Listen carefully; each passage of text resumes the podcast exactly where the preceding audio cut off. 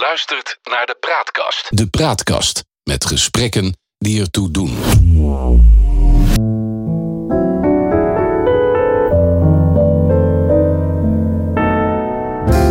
Welkom bij de Praatkast.nl. Dit is een aflevering van het Geheugenpaleis. Mijn naam is John Knerim en samen met Han van der Horst maken we deze podcast.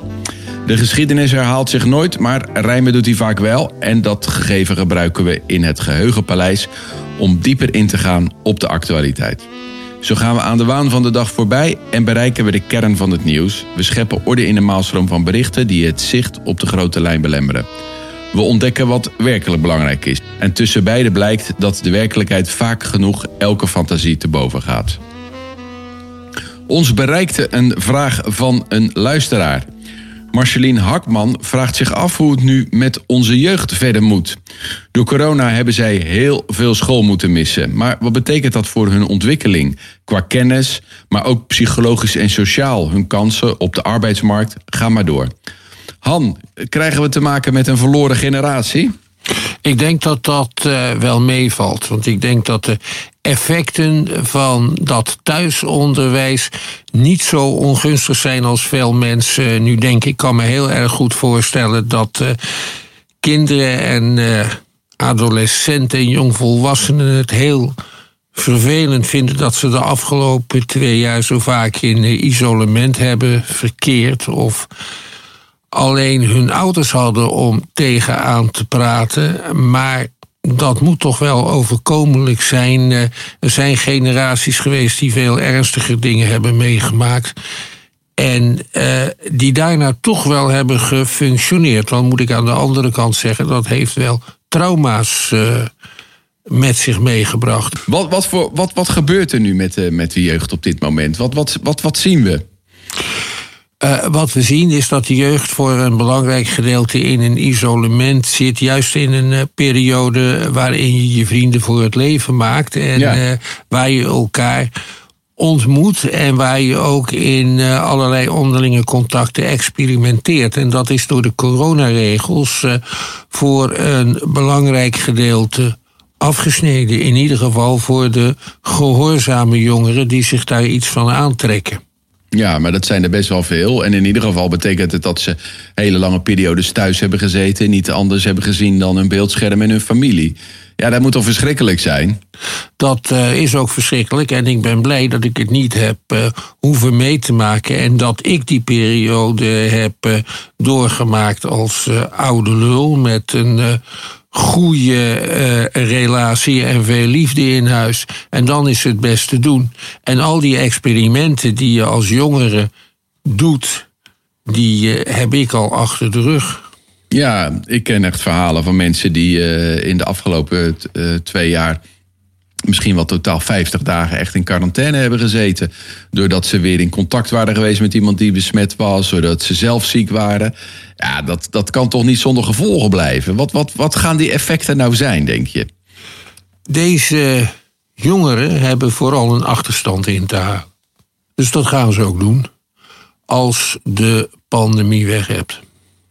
Dus jij denkt dat, dat wat ze hebben laten liggen, dat dat ingehaald gaat worden? Zou je dan zoiets kunnen voorstellen als wat er zeg maar, in de, in, in de 30 jaren, 20, 30 jaar bijvoorbeeld in Berlijn gebeurde na afloop van de Eerste Wereldoorlog? Dat het daar iedereen helemaal los ging? Uh, dat is heel erg voorstelbaar. Dat zou ook denk ik ook wel een goed idee zijn als iedereen heel erg losging op het moment dat dat daadwerkelijk kon. Dat zal dan ook excessen met zich meebrengen. Ja, dus dat is iets wat we kunnen gaan verwachten de komende tijd waarschijnlijk. Ik mag het hopen dat we toch een nieuwe Roaring Twenties krijgen, want tot nog toe was het naadje. Ja, zo kan je er natuurlijk ook tegenaan kijken. Nou ja, goed. Uh, uh, dat, daar, dan hebben we het eigenlijk over sociaal, over ontwikkeling van, uh, van de jongeren als, uh, als zodanig. Als we het hebben over hun kennis, komen er nu jongeren van school die voldoende kennis hebben opgedaan? Of denk je dat dat wel mee zal vallen ten opzichte van het reguliere onderwijs wat ze hadden kunnen volgen? Dat weet ik niet. Dat heeft te maken met de kwaliteit van het online onderwijs. En ja. ik ben toch bang uh, dat veel docenten in de praktijk de camera uh, op hun laptop van het plakband hebben ontdaan en voor hun computer zijn gaan praten. En dat is natuurlijk geen online onderwijs. Online onderwijs is iets heel anders. Dat is een eh, vak apart waarin de Nederlandse scholen niet zijn getraind. En een van de belangrijke dingen die we van deze pandemie moeten leren is uh, dat er kwalitatief goed online onderwijs voor noodsituaties moet worden ontwikkeld. Ja. En kwalitatief goed online onderwijs, dat is in de hele wereld voorhanden. Nederland hoeft het wiel niet uit te vinden. Uh, je moet dan te raden gaan bij collega's, laten we zeggen, in de Pacific. Uh, waar de mensen op hele kleine eilandjes wonen en onderwijs vaak wel via de media gegeven moet worden. En dat is daar al 60, 70 jaar zo. Dus, uh, dus via de radio les gegeven? Ja, via, aanvankelijk via de radio en ja. nu natuurlijk via het internet en satellietverbindingen. Ja, en, en, wat weet jij daarvan? Wat, wat zeg maar met het, met het on, laten we dat even online onderwijs uh, noemen of niet regulier onderwijs. Wat, wat zijn dan belangrijke verschillen ten opzichte van het gewoon in de klas zitten met elkaar?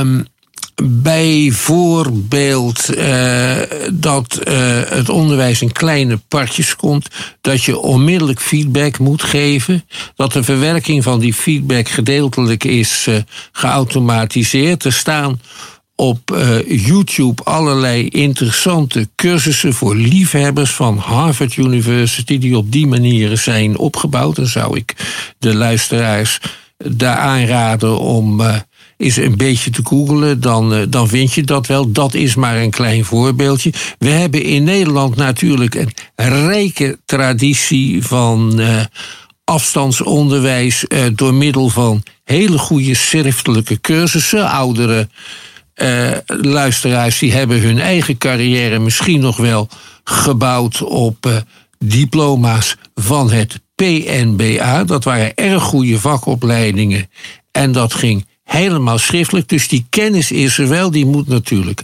uitgebouwd worden en die hebben wij nodig voor noodgevallen. Ja, dus dat is eigenlijk een pleidooi om ervoor te zorgen dat we dat weer wat we nog weten uh, weer bovenhalen en kijken bij anderen hoe, hoe, hoe dat eraan toe uh, ja. zou moeten gaan. Ja. ja. en uitbouwen. Vaak is ja. er heel veel kennis nog wel beschikbaar, maar wordt ze niet meer gebruikt. Ja. Ja, aan de andere kant is het wel bijzonder hoe, hoe scholen zeg maar, zo overvallen door de pandemie. Op zichzelf natuurlijk ook interessant dat we ons daardoor lieten overvallen. Uh, hoe creatief ze zijn geweest in, in het snel proberen om te schakelen naar toch op een, een andere manier van onderwijs geven. Uh, ja, dat is natuurlijk ook wel zo. Maar het is niet zozeer een andere manier van onderwijs uh, uh, geven geworden. Het is ja. een, een klas met behulp van Zoom. Ja. In ja. veel gevallen. Ja. En daar, daar zijn echte stappen nodig om, om dat in de toetoekomst anders, ja. en anders dat, te doen. En dat moet ook standaard in de, in de lerarenopleidingen zitten. Ja, ja, uitbreiding, uitbreiding van het curriculum wat dat betreft. Ja. Hey, um, hebben we nou voorbeelden uit het, uh, uit, het, uit het verleden waarbij, want mensen bijvoorbeeld hun diploma cadeau kregen, want de afgelopen twee jaar zijn ze daar denk ik wel wat makkelijk in geweest uh, in het uitreiken van diploma's. Het schooljaar 1944, 1945. Tijdens de Tweede Wereldoorlog en tijdens de Duitse bezetting is het uh, onderwijs gewoon doorgegaan tot, laten we zeggen, september, oktober 1944. Dan zijn we aan het begin van de hongerwinter en dan wordt de situatie in Nederland zo moeilijk. En is er zo weinig brandstof uh, voor de koude winter dat uh, lesgeven geen zin meer heeft. En het, het lager en het middelbare onderwijs is toen gesloten. Na de bevrijding heeft men besloten om iedereen die in het schooljaar 1943-1944 overgegaan was naar de eindexamenklas van de MULO, van de HBS, van het gymnasium, om die hun einddiploma cadeau te geven. Ja, en zo is het ook gegaan. Ja, zo is het ook gegaan. De anderen waren dus een jaar verloren. Ja. Want die moesten gewoon naar de volgende klas. Dat was ook nodig, want er was een enorm gebrek aan personeel direct na de bevrijding. En uh, een MULO-diploma of een HBS-diploma, dat was toen voor verreweg de meeste mensen eindonderwijs. Daarna ging je bedrijfsleven in. Ja. Maar, maar heeft het bedrijfsleven daar dan geen negatieve effecten van ondervonden? Dat daar de jongeren van school kwamen die eigenlijk toch te weinig wisten? Niet dat daar veel van blijkt. Bovendien, in die oude schoolsystemen van voor de mammoet was de eindexamenklas eigenlijk een herhaalklas waarin je werd voorbereid op het eindexamen. Daar kwam niet veel nieuwe kennis meer bij. Dus eigenlijk wisten ze alles al wat ze hadden moeten weten. Ja, en dat is ook wel gebleken, want er zijn geen signalen uh, dat het heel erg fout ging bij het bedrijfsleven. Overigens, als je daar eenmaal zat, dan was je er natuurlijk nog niet, want dan moest je je vaak verder bekwamen met vakopleidingen of uh, je ging uh, je MBA of je SPD halen. Dat zijn avondopleidingen die heel zwaar waren en die je in de buurt brengen van de kennis die tegenwoordig een accountant heeft. Ja. Uh, dus er moest nog heel wat geleerd worden. En dan kon je het ook zonder academische opleiding of zonder een HBO-opleiding Ja. heel ver brengen. En Ja. dat is nu niet meer het geval. Nee, wat is dan nu het geval? Als je nu echt wat wil bereiken, dan zal je toch een HBO, uit, van, van start moeten gaan met een HBO-diploma of met een academische graad. We hebben het gehad over de, de, de kennis die, die eigenlijk ontbrak, of misschien niet ontbrak. Eh, hoe, hoe zat dat met die, die jongeren dan na de Tweede Wereldoorlog eh, eh, ten aanzien van uitgaan, sociale bezigheden, sporten, dat soort zaken? Hoe, hoe, hoe verliep dat in, in, in de relatie tot hoe het de jaren daarvoor aan toe ging? Nou, ik ben zelf een, een bewijs van hoe dat verliep. Door mijn aanwezigheid, want ik ben een babyboomer. Ja, Eh, 1946 en 1947 die gaven enorme geboortegolven te zien. En dat betekent dat men na de bevrijding enorm is losgegaan. En daarna dan, appen, dan die bevolkingsgroei weer af. Ik, eh, de klassen boven mij op de lagere school waren altijd dubbele klassen. En dat had te maken met de feestelijkheden na de bevrijding. ja. En, en zouden we dat dan nu ook kunnen gaan verwachten na deze pandemie? Eh, we zullen zien. De pandemie heeft er zelf natuurlijk al veel aanleiding voor gegeven. Omdat, eh, ja, als er toch niks te doen is en de tv zendt niks behoorlijks uit. En in Netflix heb je al helemaal leeg gekeken. Ja, wat blijft er dan over? Ja. ja. Dus een geboortegolf eh, is misschien wel aanstaande. Maar even terug naar, naar, naar de scholen. Toen je zegt, nou ja, dat was in 1944, einde van de eh, Tweede Wereldoorlog, toen we zo'n situatie hebben meegemaakt. Ja, daarna kennen we eigenlijk geen voorbeelden. Hè? Ik weet, herinner me wel dat ik wel eens een dagje ijsvrij had. Ja. Eh, maar veel verder dan dat kwam het eigenlijk niet. Nee, het onderwijs is eh, sindsdien nooit echt uitgevallen. Het is, heeft ook een enorme groei doorgemaakt.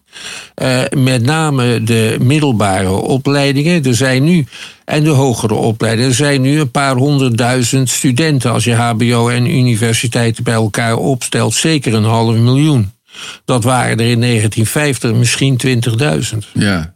ja, dat zijn gigantische verschillen natuurlijk. Nou is de bevolking ook wel een beetje groter geworden, maar niet in die mate Nee. eh, is dat eh, gegroeid. Je zou kunnen zeggen eh, dat het, het een inflatoire effecten te zien zijn op het onderwijs. Nou, in ieder geval wat de salarissen betreft.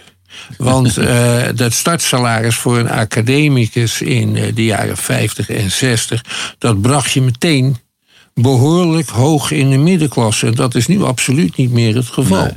Of het kennisniveau minder is geworden, mensen zeggen dat wel graag, dat weet ik niet. Ik heb altijd de college-aantekeningen bewaard eh, uit mijn eerste jaar. En als ik dan zie wat een onzin ik heb opgeschreven, dat is heel ontnuchterend. Ja, ja, dat is ook maar weer de vraag of dat zo is. hey, we hebben het eigenlijk gewoon dan, dan over scholen. En toen, toen vroeg ik mij af, ja, wij vinden het naar school gaan iets vanzelfsprekends. Maar de mensheid gaat nog helemaal niet zo lang naar school. Eh, nee, dat, eh, dat valt eh, best tegen. In Ne- Nederland is pas sinds 1901 het bezoeken van de lagere school wettelijk verplicht. Dat gebeurde daarvoor wel al op grote schaal. Maar voor de meeste mensen, verreweg de meeste mensen, zat er niet meer in dan de lagere school. Daarna moest je maar zien bij te gaan dragen aan het gezinsinkomen. Mijn vader had vijf broers. En die waren allemaal zeer intelligent. Mijn vader ook. Dus in aan het eind van de lagere school kwam de hoofdbroeder langs, katholieke familie, om te bepleiten dat die kinderen alsjeblieft naar de MULO mochten. Nou, dat gebeurde dan niet. Dat was de stand niet waarin ze werden opgevoed. En er was bovendien geen geld voor. In plaats daarvan bracht mijn grootmoeder ze naar één bedrijf waar ze een positie als leerling kregen. Mijn oom Giet werd bakker.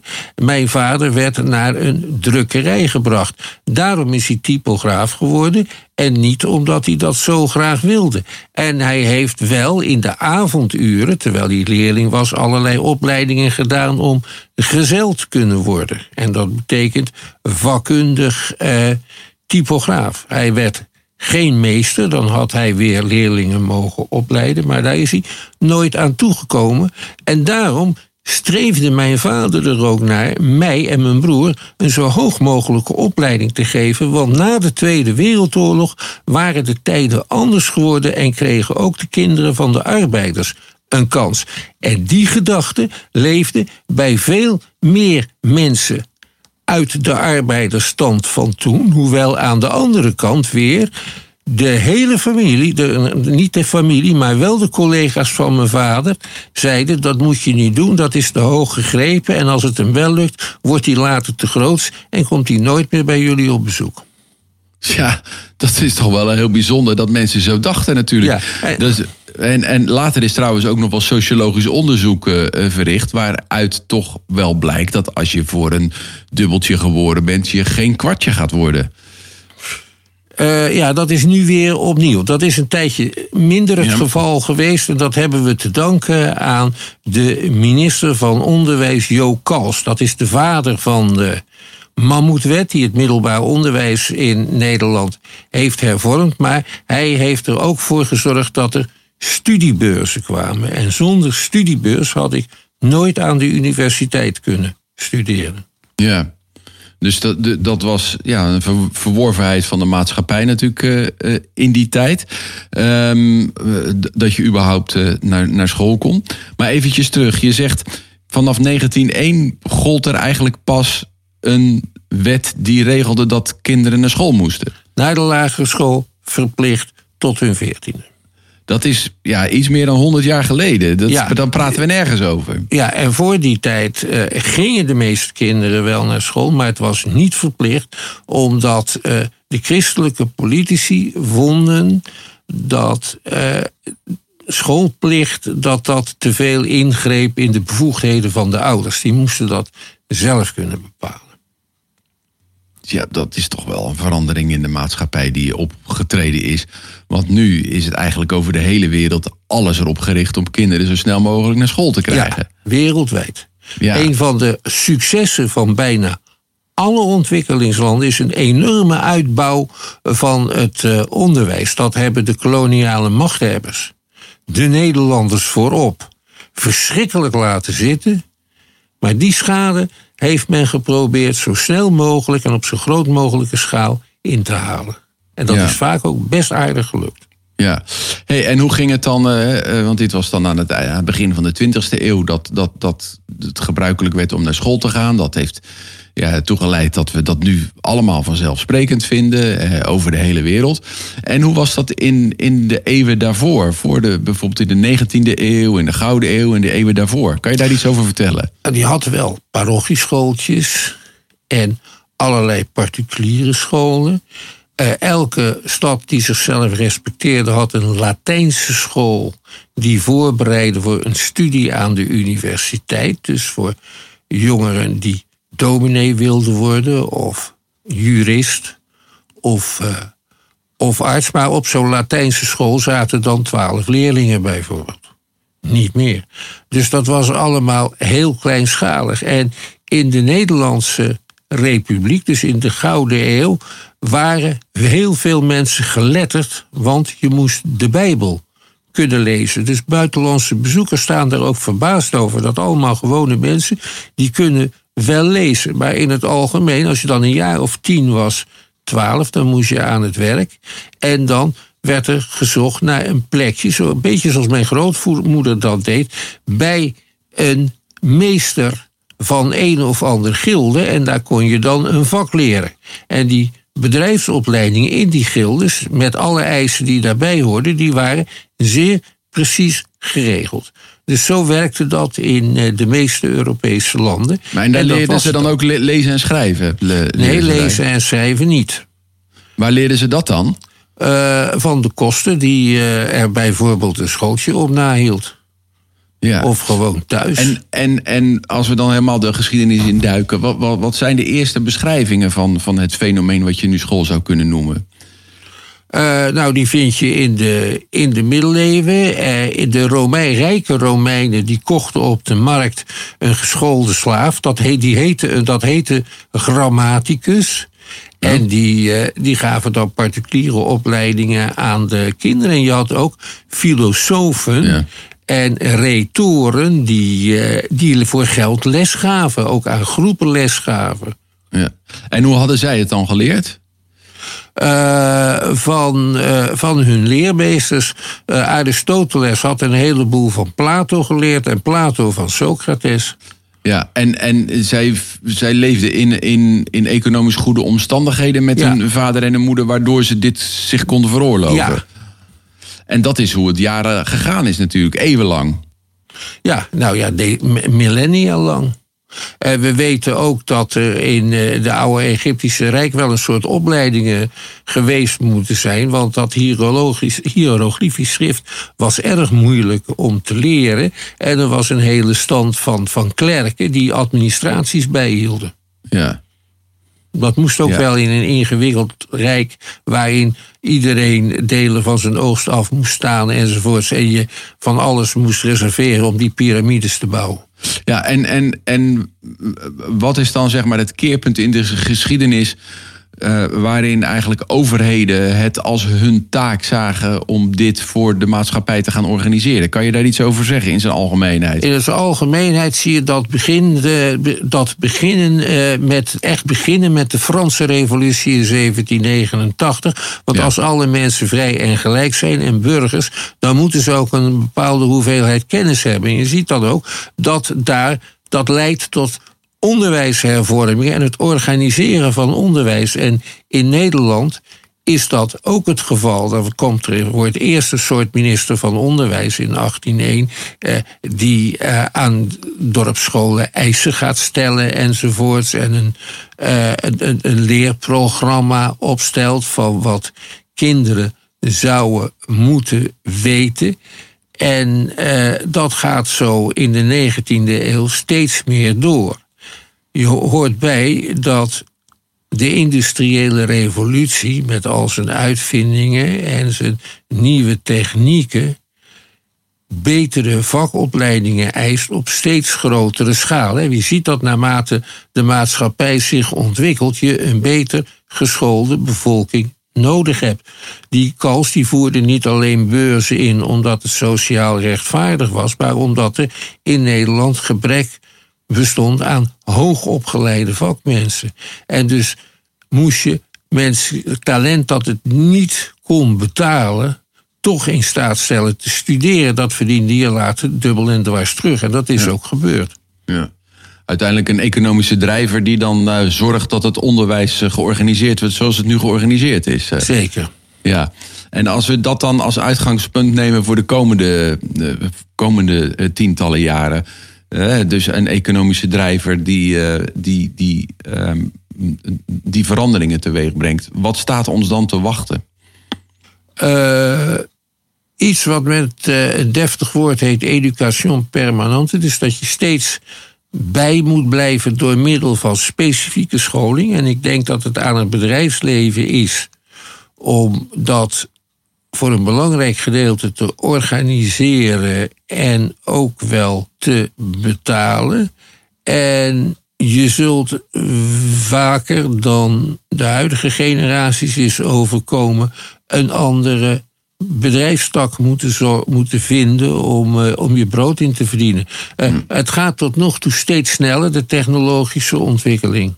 Ja. En dan de effecten van robotisering en artificial intelligence en, uh, en intelligente machines. Daar, ja, daar vind ik het heel moeilijk om daar op een zinnige manier over te speculeren. Nee, maar wat je wel kan zeggen is dat de ontwikkelingen sneller gaan. En dat dus de eisen aan de mensen, die aan de mensen gesteld worden, ook steeds veranderen. En Ja, dat die, als veranderen. iedereen- ja, Dat is erg belangrijk. Ik kan bijvoorbeeld hoofdrekenen. ja, En tot in vrij grote getallen, want daar Ja. ben ik enorm op getraind. ja. Maar jongeren kunnen dat, helemaal niet meer. Nee. Nee. Maar dat lijkt me toch wel een basisvaardigheid ook in de toekomst, toch? Of zie ik dat Ja, nou li- verkeerd? li- lijkt mij ook voor als de stroom is uitgevallen en duurt een week. Ja, ja. Nee, maar sowieso, om, om, omdat het iets Ja. zegt over, over cijferbeoordeling, over inschattingen. Basisvaardigheden en gewoon parate kennis, dingen weten, dingen die je uit je hoofd hebt moeten leren, die zijn erg belangrijk. Anders kan je niet op een effectieve Precies. manier op het internet naar gegevens zoeken. Ja, precies, precies. Nou ja, een, een situatie van, van permanente educatie, eh, dat is waar het onderwijssysteem op aangepast moet worden. Net zozeer als op een volgende pandemie en zorgen dat we op afstand les kunnen geven op een betere manier dan eh, klassikaal eh, in een Zoom-meeting. Ja, dat is Ja. duidelijk. Ja. Anders Nou. betalen we daarvoor een te hoge prijs. Dus het is een verstandige investering. Ja, nou daar zal het de komende jaren dan inderdaad eh, waarschijnlijk wel, eh, wel over gaan. Ehm, ik wil het hierbij laten voor deze eh, podcast. Tot zover dus, deze aflevering van het Geheugenpaleis. We maken dit in samenwerking met De Praatkast. Abonneer je op onze podcast in je favoriete podcast-app... dan krijg je automatisch een bericht wanneer een nieuwe aflevering online komt. Vertel je vrienden over ons en laat vooral een beoordeling achter... zodat we nog beter gevonden worden. En luister ook eens naar een andere podcast van de Praatkast. Bijvoorbeeld Nu is Later. Dat gaat over de vraag of je geworden bent wat je wilde worden. Waar wil je op dit moment heen? Victor Chevalier interviewt mensen. Hij heeft daar 35 jaar ervaring in en hij gaat door waar anderen stoppen. Uh, hij interviewt mensen met een verhaal en vaak zijn dat hele bekende mensen. En hij ondervraagt ze over hun vakgebied, maar ook wie ze zijn als mens, hoe ze omgaan met stress en onzekerheid. Dat is allemaal te beluisteren in Nu is Later, een andere podcast van depraatkast.nl.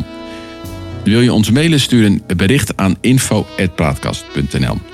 Voor nu bedankt voor het luisteren en tot een volgende keer. Wees gelukkig, blijf gezond.